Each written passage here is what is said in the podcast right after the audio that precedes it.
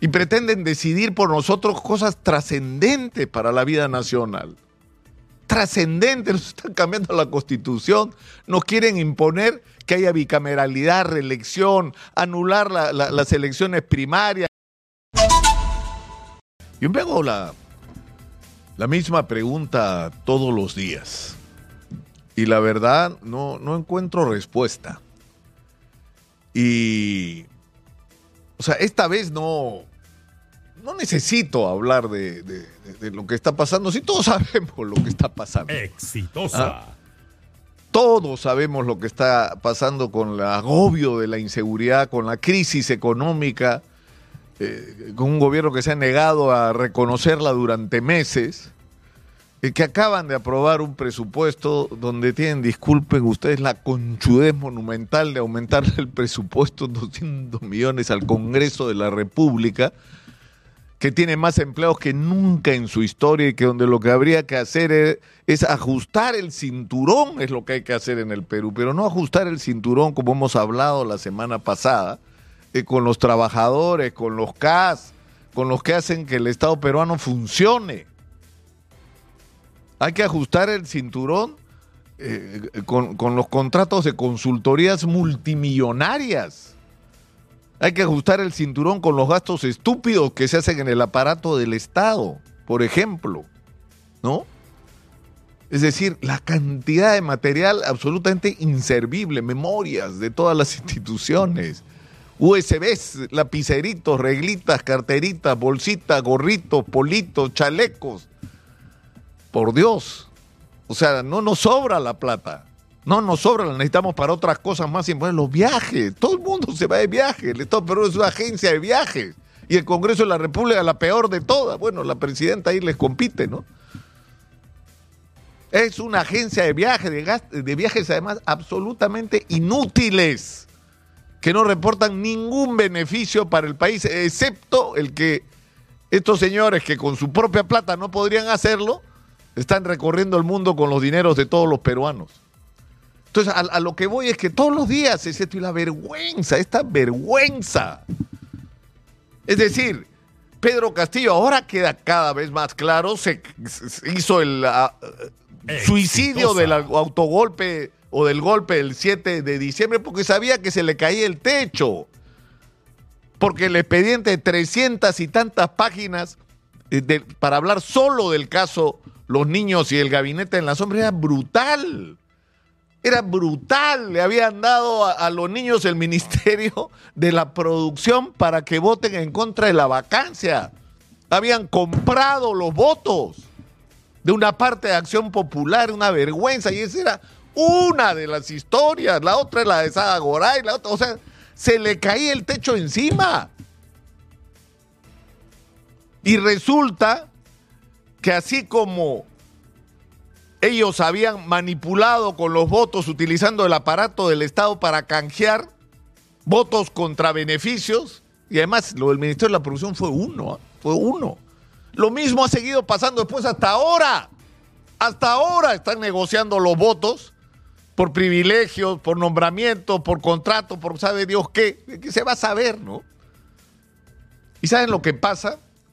Que toda, de, toda esta vergüenza, o sea, todo esto se da en un contexto en que, en que estamos perdiendo oportunidades extraordinarias como país. Y lo que tenemos es una cúpula impresentable, mediocre, irresponsable. Eh, simplemente, no les digo que no están a la altura de las circunstancias, no están a la altura de nada. Y pretenden decidir por nosotros cosas trascendentes para la vida nacional. Trascendente, nos están cambiando la constitución, nos quieren imponer que haya bicameralidad, reelección, anular las elecciones primarias, quieren bajarse la Junta Nacional de Justicia, cambiar al presidente del Jurado Nacional de Elecciones para tener uno así como a ellos les gusta, que les garantice, ellos creen, ilusos, ¿no? Que poniendo a alguien en el Jurado Nacional de Elecciones va a ganar una elección en este país y no se han dado cuenta que en el Perú hay un hervidero y acá va a salir algo nuevo y bueno para el país que no va a tener nada que ver con ustedes, los que están allá arriba, desde los zurdos hasta los ultraderechistas. Ustedes ya fueron y el país los va a barrer, todavía no se han enterado. Pero yo me pregunto, ¿hasta cuándo vamos a tolerar los ciudadanos esta situación? Es lo que yo me pregunto todos los días. Somos espectadores pasivos de nuestra propia desgracia. Y además en todo este proceso se va sabiendo quién es quién, ¿ah? Los gritones, ¿no? Los palabreros, los difamadores, los que se han pasado dos años insultando a los otros, agraviando a los otros, difamando a los otros. Resulta que ahora tienen excremento hasta acá, ¿ah? porque están metidos en la basura, porque son parte de la basura. Todo se va a saber, pero yo insisto, ¿hasta cuándo vamos a tolerar esto de una manera pasiva? ¿Hasta cuándo vamos a seguir siendo meros espectadores de la tragedia nacional? ¿Hasta cuándo vamos a permitir que el país siga en manos de quienes no merecen tener las riendas del país? Olvídense de si son legales porque se les eligió hasta el 2026. Han hecho todos los méritos para merecer que los barramos de donde están. Y nosotros seguimos mirando. Y seguimos quejándonos. Y seguimos lamentándonos de la desgracia de que la clase política es una porquería en el Perú. La casta, como le dicen en Argentina, es la misma. Tenemos, o sea, el mismo virus. ¿ah? El mismo cáncer. Exitosa. Esa casta miserable de gente que concibe que el poder y la política son un vehículo para llegar a convertirte en millonario en cuatro o cinco años, según aspires alcalde, gobernador o al gobierno central o al parlamento.